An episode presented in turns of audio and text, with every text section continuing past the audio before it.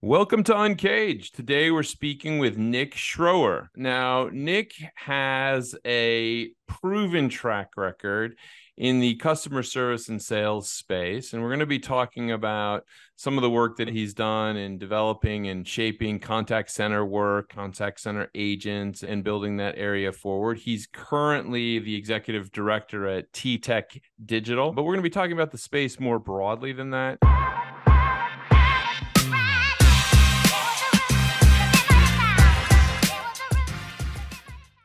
Before we get into the world of customer service management, one that I have had many experiences with myself. Tell us a little bit about you, Nick. Tell us about your background and your career. Absolutely. Thank you. My background is I'm originally from Minnesota. I was born and raised here. I went to the University of Minnesota and I studied entrepreneurship there. Nice. So I was, yeah, I was really interested in learning how to run new businesses. And for about the first 10 years of my career, that's what I did. I, I ran a professional development training program where I would teach college students to run their own small business.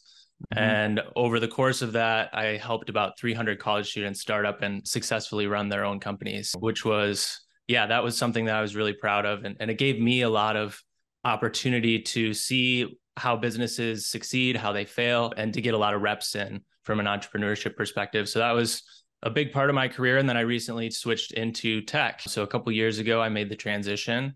And now I work at TTEC Digital, as you mentioned. Yeah. I focus on contact center and customer experience and helping companies to provide exceptional experiences for their stakeholders, customers, and employees. So that's what I'm up to these days. Yeah, I mean, it's such an exciting space to play in. I mean, a lot of the things that we read about with AI, et cetera, touch your world directly. But yeah. tell me a little bit about what is exciting you about the work that you're doing at the moment. Yeah, I'm really excited about how technology is enabling experiences for customers to really move to a, a completely new level, right? In the the business world right now if you talk to you know c level leaders you're going to hear a lot of experience titles. So agent experience member experience customer experience patient experience. You know we even hear the government now talking about citizen experience. Um, so everybody's thinking about this experience economy and how they can win over customers and differentiate from their competitors based off of experience. And i think that the cool part about that and what's really exciting for me is that technology has enabled some really unique experiences to be created and for those experiences to be created at scale. And yeah. that's something that hasn't really been possible before. You know, experiences used to be based on individual interactions with people, and they still are to a large extent. But, you know, for a long time, that was really hard to replicate and scale. And yeah. technology is enabling us to do that at a much more rapid rate and much more effectively than it has in the past. And that's really exciting. So that's where I'm spending a lot of my time right now. It's great. I uh, mean, we are at an inflection point for sure in the space. I managed a business several years ago that was a player in the contact center world. And I do remember it's kind of like one of those things today that's almost a, I guess, a harbinger of what was going to happen at one point we received an offer for the whole contact center business from an AI company. Oh yeah. They just wanted the data. They just wanted to hear all of the data and just kind of learn how they could figure out ways to impact it, make it more efficient, improve it, etc. Quite an amazing thing. At the time we were like that's crazy, you know, but today obviously it makes complete sense. I mean, when you think about the companies that you work with, the customers out there that are out there, what are some of the challenges that they're undergoing as they're trying to get their head around this experience that you're talking about? Well, I think that number one is, you know, a lot of businesses are working off of legacy siloed systems. Mm. And you know, this isn't a new idea of bringing systems together, but when it comes to providing a good customer experience and a good agent experience for those people who are taking phone calls, it's really important that those systems can communicate. So, yeah. an example, you know, is if a business has most businesses have cloud-based CRM systems now. We're up to almost 85% of CRMs are cloud-based. But most businesses are still on legacy on-premise contact center systems. So what ends up happening is those two don't play very nice together, right? So they may not communicate back and forth as effectively as they could. And as a result, you know, if you call a business and they don't have that integration set up, they might not recognize who you are. They might not recognize your phone number. You may not be able to access that data cleanly from a reporting perspective. So you're missing out on a lot of data driven insights. So, from a consolidation of your tech stack and data perspective, I think that that's a huge challenge that a lot of companies are facing right now. Yeah. Especially with all of, you know, you just mentioned AI companies, right? They're they're popping up all over the place and they're really good at marketing and sales.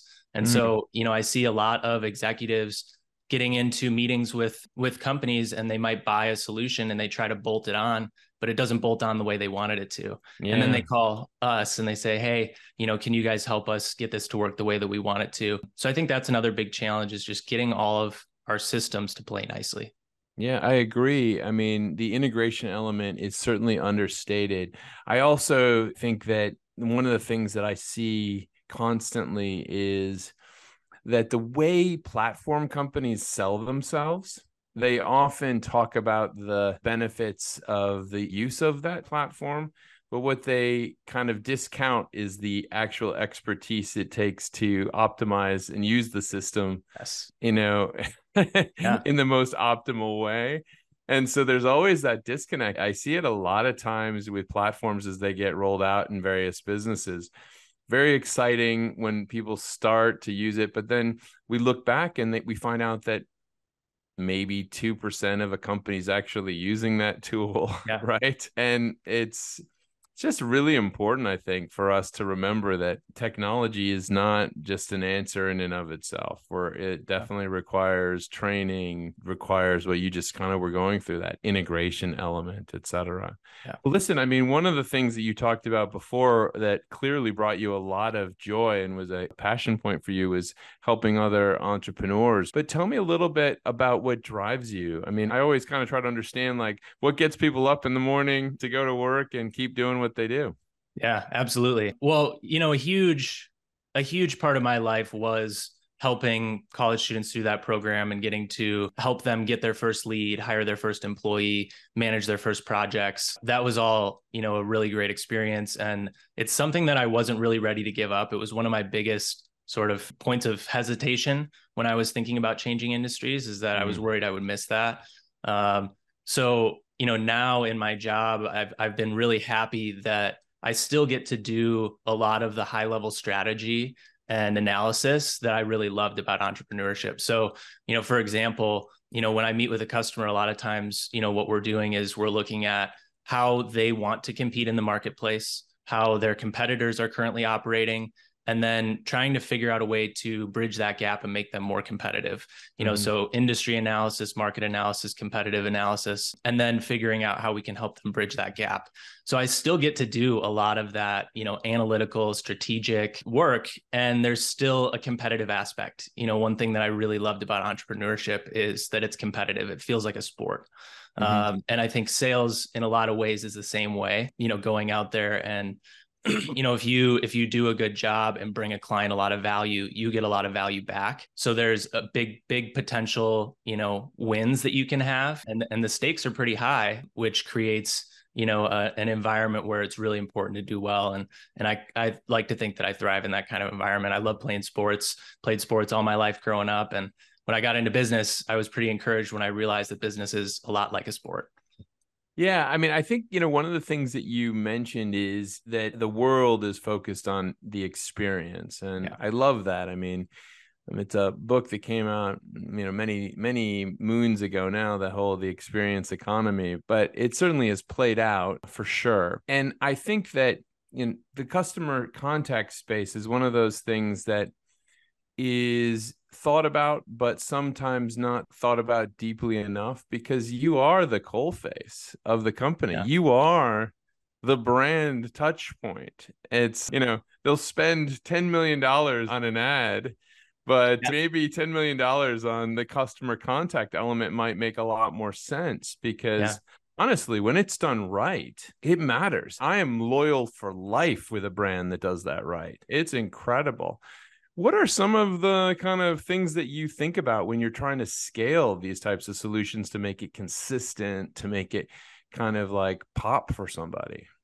Well, I think first of all, you make a really good point there. And you know, that's that when you're trying to optimize your customer experience, you know, it's it's about more than just buying the technology. You actually have to train the employees to use it. You have to turn on the features right? Contact center platforms these days are coming out with hundreds of new features every year. So if you yeah. don't optimize those features and actually get your teams using them, then they don't do you any good, right? They yeah. don't provide any value.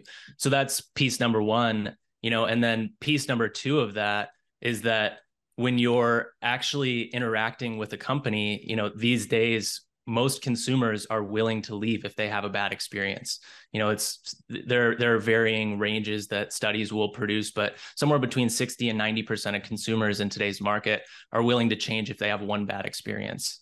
So, yeah. you know, to your point, there's a lot of value in investing in the people who are at that point of interaction, the people that are actually talking to your customers because if you don't spend time training them or giving them the right tools, they're not going to be equipped to give that customer a great experience and you know if one of them has a bad experience you might lose that customer so yeah.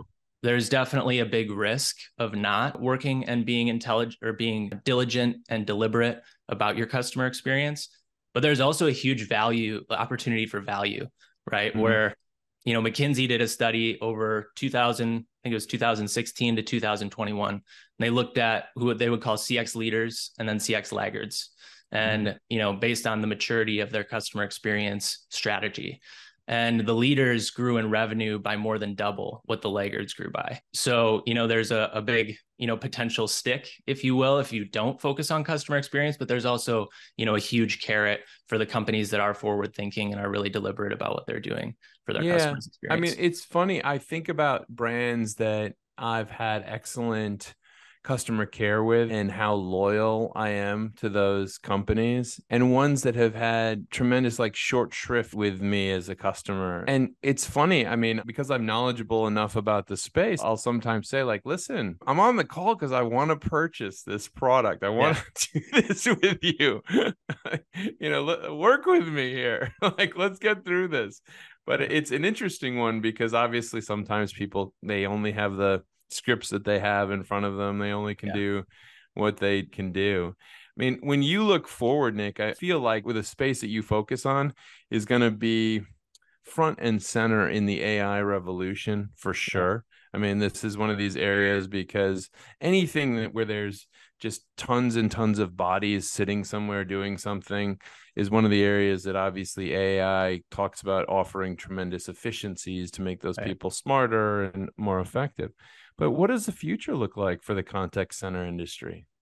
Yeah. Well, I'm glad you brought up AI. And I know that's something that you've been really interested in the past as yeah. well. I, I took a brief skim of your of your thesis. Yeah, um, great. Yeah, which was which was really interesting. And and you know, I think that the future of contact center is absolutely being transformed in this very moment. Um, there are constantly new tools coming out that are AI powered. And I think that a lot of people are worried about that AI displacing agents and mm-hmm. you know removing the need for human jobs. I don't think right. that's going to happen. Yeah. Right, especially when you know current AI is really good, but it still has hallucinations. It still does things that a normal human wouldn't. And right. when your customer is willing to leave after one bad experience, it's not a smart idea to make that AI your only way of giving customer experience. You're going to have to have a person there for when the AI can't handle it. Yeah, and, and it has to be AI that offers real value. I mean, I remember right. seeing some of these AI systems where I we would have an agent and the, you know, the customer would be irate about something, shouting down the phone, and the AI would be like, "You have an angry customer." Yeah. You're like, "Yeah, no. Thanks. yeah. I think we yeah. know that." Yeah. you know. right? Yeah, absolutely. And and I think that what's really cool and, and encouraging about the tools that are coming out is that a lot of them are not focused on replacing the agent; they're focused on empowering the agent. Yeah. Right. So you know, trainings, evaluations. You know, we can create a bot that will mimic a phone call with a customer, so that when mm-hmm. you're training a new employee, you don't have to put them on live calls with a customer when they're brand new and risk them you know not delivering a great experience and that customer going elsewhere or yeah. the agent just having a negative call and you know their confidence being shot instead you can have them train with a bot where it's mimicking what a customer call would look like and actively giving feedback throughout the call um, yeah. and we find that speed to proficiency is you know 20 30% higher that way and there's no risk of having a bad customer or agent experience along the way so that's yeah. a good example of how we can empower agents to do better with these ai tools and to set them up for more success. And I think that's the way the industry is going is figuring out how we can give give our agents the power to give a good customer experience every time. Yeah, think about it as really kind of a partnership and then utilizing it to do more for that agent, even to offer like more dimensions to the experience and a better solution. Nick, it's been great chatting with you. If yeah, someone too, wanted to learn more about what you are working on, what TTEC Digital's doing, really kind of where the contact center space is going, where's the best place to reach you? I would say the best place to reach me is probably my LinkedIn. You can reach out to me anytime there. My DMs are open. We get a lot of them, but but obviously I try to read through and, and take a look at those. So that's an easy way to reach me. I would encourage if if there if there's anyone listening who's wondering how they're doing from an AI perspective right now and how they're how prepared they are to bring AI into their customer experience in their contact center, I'd encourage them to check out our AI readiness assessment. I can send you a link to that, Bant, so you can put it in the in the show notes if if yeah, you're willing. Absolutely, I love yeah. that.